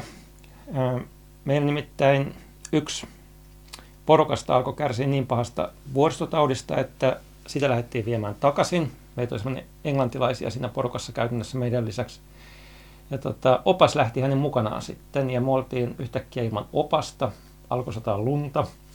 Ja tota, sitten tämä meidän yksi serpa sanoi vaan mulle ja Havulle, että, että kipeätte omaa tahtia sinne ylös vaan ja ottakaa se ylös sitten. Ja ne serpat siellä juoksenteli edes taas, koska ei oikein tiedetty, mitä tapahtuu. Me kuultiin vasta jälkeenpäin, että yksi meistä oli joutunut keskeyttämään ja opaskin oli hävinnyt sitten. Nähtiin opas vasta muutaman päivän päästä, koska sieltä ei niin helposti tultukaan sitten takaisin. Uh, mutta siinä meidän rinnalla sitten, kun me Havun kanssa kaksistaan ihmeteltiin siinä yltyvässä lumisateessa, että okei, joo, että no ylöspäin varmaan. Ja oli semmoinen amerikkalainen seurue, jotka sitten tsemppaili meitä ja semmoisen parhaaseen amerikkalaisen henkeen. Ja he, heillä oli mukana yksi ensiapulääkärikin, joka siinä ja jotenkin tuli semmoinen kiva turvaisa olo, niin kun, että ei tässä ihan yksin mennä. Ja päädyttiin sinne Yläsulan huipulle ja siellä sitten väriteltiin varmaan kolme varttia ennen kuin alkoi tulla niitä muita meidän porukoita. Mutta päästiin sitten toiselle puolelle sitä Yläsulasta, niin äh, tämä ensiapulääkäri, niin se kuoli seuraavana päivänä amerikkalaisesti, että ihan yllättäen. Ja tota, aluksi luultiin, että se on kaatunut pahasti, koska se tota, äh, oli ihan niin naama veressä. Me kun oltiin teellä siis siellä meidän majapaikassa, niin sen juoksi näitä amerikkalaisia ihan sekaisin. Ja tota, että onko onko kuka, joka saa ensiapua. Että tota, ja se kaveri oli niin kun kaatunut naamalleen ihan ja verta oli joka paikassa, mutta sitten myöhemmin paljastui, että se oli saanut niin rankan sydänkohtauksen, että se oli sitten kaatunut suoritealoite, että sydänkohtaus hänet varsinaisesti sitten tappoi. Mutta se sitten piti laittaa niin kuin yöksi telttaan ja näin odottamaan, koska sää oli niin huono, että helikopteri pääsi hakemaan vasta sit seuraavana päivänä. Ja se oli, siis amerikkalaiset, amerikkalaisia järkytti vielä enemmän, mutta kyllä monet siitä meidän porukasta oli aika itkeskeleväisiä ja järkyttyneitä. Ja ehkä se ainoa lohtu oli sitten se, että ihmiset alkoi miettiä, että no ehkä se oli sitten, se oli ollut sen kaverin suuri toive, että ehkä se oli parempi, että hän viimeiset päivät sai elää Himalaya, kuin että hän olisi saanut sen sydänkohtauksen jossain McDonald's-jonossa. Että oli kuitenkin viimeiset päivät oli sellaisia, että hän varmaan niin nautti elämästään silloin kävi lähellä. Mutta se oli tämmöinen sydänkohtauksen aiheuttama, eikä et olisi nyt sinänsä pudonnut jostain. Mm, mutta todennäköisesti se, että ollaan ylhäällä, elimistö rasittuu, se varmaan edesauttaa. Se vaikuttaa hyvin eri tavalla. Tässä on puhuttu nyt vuoristotaudesta paljon, mutta sehän on tosi yksilöllistä. Sitä ei niin kuin, sitä ei, siitä on tehty paljon tieteellistäkin tutkimusta, eikä ole yhtään sellaista sinänsä yhdistävää tekijää pystytty löytämään, että kehen se niin kuin helpommin iskee kuin toiseen. Se ei joudu ihmisen sukupuolesta tai painosta tai iästä tai kunnosta. Jotkut kestää sitä vähenevää happea vaan luontaisesti helpommin kuin toiset. Ja, tota, ja näin on. Sitä voi jokainen helpottaa just sillä tavalla, ettei kävele liian kovaa ja ettei juo tarpeeksi, mutta se on tosi yksilöllistä. Ja, tota, ja meillä oli, me mitattiin Havun kanssa vähän sitä, kuinka paljon elimistö pystyy hyötykäyttämään. On sellainen laite nimeltä oksimetri, mitä astmaatikot käyttää. Pannaan sormen päähän, siitä näkee pulssin ja sitten siitä näkee semmoisen happisaturaatiotason, mikä on siis prosenttimäärä siitä, että kuinka paljon siitä hapesta, mitä nyt on saatavilla, sun elimistö pystyy käyttämään. No me kun ollaan tässä merenpinnan tasolla, meidän elimistö käyttää varmaan sen 98-99 prosenttia koko ajan, jos on sillä terve astmaatikko. 100 prosenttia on jo hyperventilaatio, siihen harvoin menee, mutta siis 98-99 on ihan normaali. Mutta sitten kun me lähdetään kiipeämään ylöspäin ja ylöspäin, niin tota, se putoo se prosentti, ainakin jos ei vietetä useampaa päivää samalla paikalla. Että se saattaa pudota johonkin vaikka 80, 70 lähelle. Ja se tarkoittaa, että sitten kun siellä ylhäällä on vaikka 60 prosenttia merenpinnan hapesta, niin jos sun elimistö pystyy käyttämään siitä 60 prosentista vain 70 prosenttia, niin sitten se onkin tavallaan enää, mitä se on, 40 prosenttia siitä hapesta, mitä sä saat täällä näin. Ja sen takia se happisaturaatio on aika sellainen olennainen arvo katella elimistöstään. Et jos, se, jos se alkaa pudota, niin sitten yleensä se tarkoittaa, että se vuoristotauti on aika lähellä ja vielä vakavammat asetkin voi olla, jos se nopeasti putoaa. Ja me Havun kanssa mittailtiin vähän aamuin illoin, apteekistahan niitä saa ja olin Andeilla tästä laitteesta kuullut, kun siellä oli yksi tämmöinen astmasta kärsivä sinänsä ketterä kiipeä, joka halusi mitata ja sitten se mittautti muiltakin ja huomattiin, että havun elimistö, kyllä se happisaturaatio tota, se niin kuin vähän nopeammin aina nousi niin kuin ylemmäs, kun oltiin iltaisin, niin yleensä havulla oli aina vähän isompi se prosenttiluku, mitä se pystyi käyttämään hapesta. Mutta mun pulssi taas pysyi niin kuin huomattavasti alasempana, että nuorella miehellä niin kuin pulssi kohos, niin kuin, että silloin se lepopulssikin niin kuin selkeästi taas korkeampi. Että sydän joutui tekemään taas paljon enemmän töitä, vaikka elimistö pystyy käyttämään hyväksi enemmän happea. Ja mulla taas pulssi pysyi aika alhaisena ja sitten meni aina vähemmän kau- vähän kauemmin, kun mä totuin siihen vähän happea. Minkälaisia lukemia sait? Mitä oli heikoimmilla, kun olet mitannut? Uh, siitä happisaturaatiosta. Mm. No jaa, no mulla se varmaan on jotain, ollut jotain 80 tietämissä. Et se on, hyvähän se on sillä kohtalaisen. Mutta sitten jos sitten tota, joo, niillä main. Tota, kaikki mitä olet tässä sanonut, niin tulee sellainen tunne, että, että sun, sun habitus on erittäin sopeutuvainen vuoristooloihin. Eli, eli tota, se, että innostuu jostain tai tykkää jostain, niin on yksi asia. Toinen on se, että pystyy tekemään sitä. Näyttää siltä, että tämä homma sulta sujuu. Oletko miettinyt jo seuraavaa kohdetta? Ää, tota, no en, en ole, että kyllä mä huomaan, että kyllä toi, noi kiehtoo noin vuoret. Sitten on jotenkin kaikki tähän mennessä, niissä on ollut aina joku semmoinen ylimääräinen ää, tarina, mikä on niin kuin vetänyt mua puoleensa. Ja ehkä sitä niin kuin ajattelee, että se on aina, jos siihen liittyy joku story, niin siinä on aina tota oma, oma lisänsä. Ja tota, vähän, vähän niin kuin ajattelee, että olisi kiva, kun löytäisi semmoisen niin kuin tarina, joka vetäisi mua johonkin, eikä että vaan on korkea paikka, mihin mennä. Joo, sen mä sanon vielä, että tosi yksilöistä toi, että tämmöinen kollega kuin Vera Vala asuu Italiassa, siis kirjoittaa dekkareita, mutta mie, siinä on alpit aika lähellä, mutta hänellä on semmoinen, että hän on jonkun kertaa kokeillut ja tykkää kuitenkin liikkua ja näin, mutta hänellä tulee jo kahdessa puolesta metrissä, niin alkaa sen jälkeen tulla niin huono olo, että, että elimistö ei totu ollenkaan, että se on kyllä tosi tämmöistä. Että se ei voi sille mitään ja se ei voi niin kuin nauttia tämän takia, koska silloin ei vaan sovi. Mutta joo, siis aina, jos on hyviä vinkkejä uusiksi, uusiksi tota, vuori, vuori tämmöisiksi retkiksi, niin otetaan vastaan. Että olen, sen mä huomaan, että jotenkin semmoinen tietynlainen kaipuu, sinne on jännä, se jättää jäljen.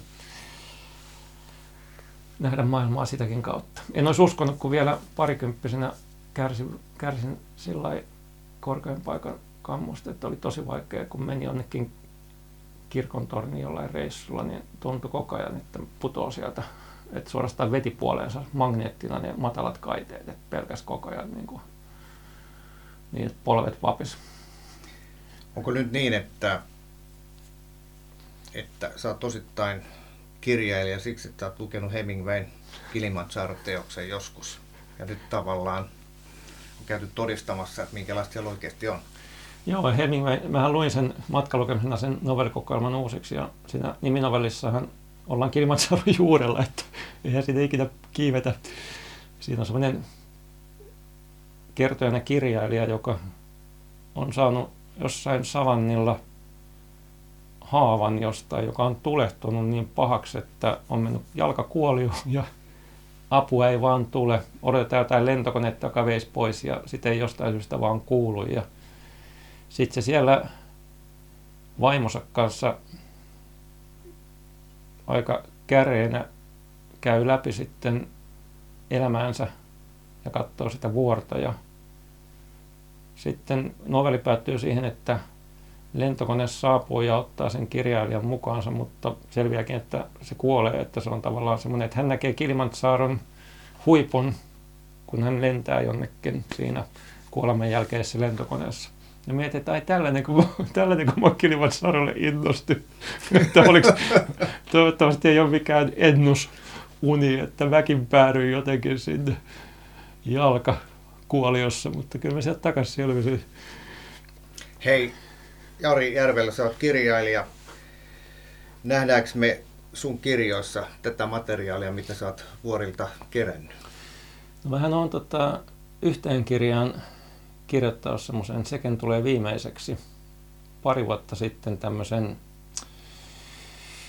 kymmenen henkeä siellä Korsikan vuorilla, vähän tällaisen kuka pääsee loppuun, saa miljoona euroa, semmoisen Akate Kristie innoittaman eikä yksikään pelastunut, missä kymmenen ihmistä on siellä saarella ja alkaa menettää henkeään yksi toisen jälkeen, niin tässä kymmenen tällaista amatööriä rahan perässä yrittää päästä reitin loppuun ja yksi kerrallaan niitä alkaa sitten, niillä alkaa käydä huonosti, että sitä Korsika, Korsikaa mä oon sillä tavalla pystynyt käyttämään kyllä hyvin, mutta onhan, on, olisihan näissä vielä ammennettavaa. Että, tota... Himalaja, Andit, Kilimanjaro, Joo. aivan erilaisia miljöitä kaikki. Joo, et, ja mä, kyllä mä uskon vielä kirjoittavan jotain, jotain tota, ihan kaunokirjallistakin näistä. Kustantajakin on sitä jotenkin hämmästellyt, että, että kun sä käyt siellä, niin et sä ikinä ajatellut kirjoittaa näistä. Mm. Mutta tota, joo, näähän kypsyy monesti sitten omia aikojaan. Mitäs sun. Ehkä tärkeintä tässä on, että mä en ole ikinä mennyt niin sinänsä siinä mielessä, että ajattelin, että menen pelkästään sen takia, että haluan, haluan niin kuin materiaalia, koska silloin se harvoin nautit mistään reissusta, jos se on pelkästään sellainen hyödyntämismatka. Mm, mm. Mites seuraava kirja, onko uutta pukkaa, niin kuin Kotkassa sanotaan? No joo, mä tota, Mulla on siis kaksi semmoista. Toinen on, toinen on aika viimeistelyvaiheessa, mutta se on sillä tavalla erikoinen, että se on äänikirja. On tämmöinen Storytel, joka julkaisee siis Suomessa julkaistuja kirjoja äänikirjoina, myös sähkökirjoina, mutta sitten heillä on tämmöinen sarja, että ne originaaleja suoraan äänikirjoita julkaisee. Ja mä tota, kun on kuunnelmia aikoinaan tehnyt ja tällaisia, niin jotenkin se konsepti mua kiehtoi ja mua pari vuotta sitten pyydettiin sieltä, että jos mulla olisi joku idea, niin voisin tehdä se heille tämmöisen äänikirjan. Ja sitten viime syksynä sitten otin yhteyttä ja pääsin yhdistämään Japania ja karatea ja kotkalaista naispääosan esittäjää siihen, niin tota, semmoista mä oon nyt tehnyt. Tämmöinen kotkalainen nainen, joka harrastaa karatea, menee elämänsä ekan kerran Japaniin. Yhdistys, yhdistelmän mat, matkakertomusta ja, sitten tota, myös tällaista jännäriäkin. Japanihan on tosi eksoottinen sen takia, että siellä on ää, todella kaikkia pieniä isompia asioita, jotka tuntuu tosi kummallisilta siinä arkielämässä. Ja on siellä myös Japanin Alpit, missä en ole ikinä ollut, mutta siellä on tosiaan vuoristokin, mikä olisi tosi kiva joskus kokea. Milloin tämä äänikirja tulee ulos? Se tulee ihan nyt jo todennäköisesti kesällä. Okei, se on siis se on, ihan, se on semmoinen kymmenosainen, mutta se on ihan kirjan paksunen sinänsä, että siinä on kymmenen noin tunnin mittaista jaksoa. Ja, joo. Se melkein tehty. Mä oon viimeisessä osassa nyt. Itse asiassa täältä, täältä juttelusta mä lähden, lähden takaisin tonne Japaniin henkisesti ainakin. Ja sitten mä oon aloittelemassa siis ihan tämmöistä kansinena tulevaa tarinaa, mutta siitä mä en ehkä vielä mainitse aiheesta, kun en ole päässyt vielä niin pitkälle, että säilytän vielä ajatusta salaisena. Mutta se on tarkoitus sitten tulla vuoden päästä syksyllä. Et siitä on jo sopimuskin kyllä tehty. Kiitos sulle Jari Järvelä, kun tulit tähän Saappaat jalassa podcastiin. Mä toivotan sulle hyviä vuoristoreissuja ja totta kai hyviä kirjoja. Ja siinä kuulija, jos tahdot osallistua podcastiin, niin voit kommentoida jo lähetettyjä jaksoja lähettämällä ääniviestin WhatsAppissa numeroon 040 51 904 39.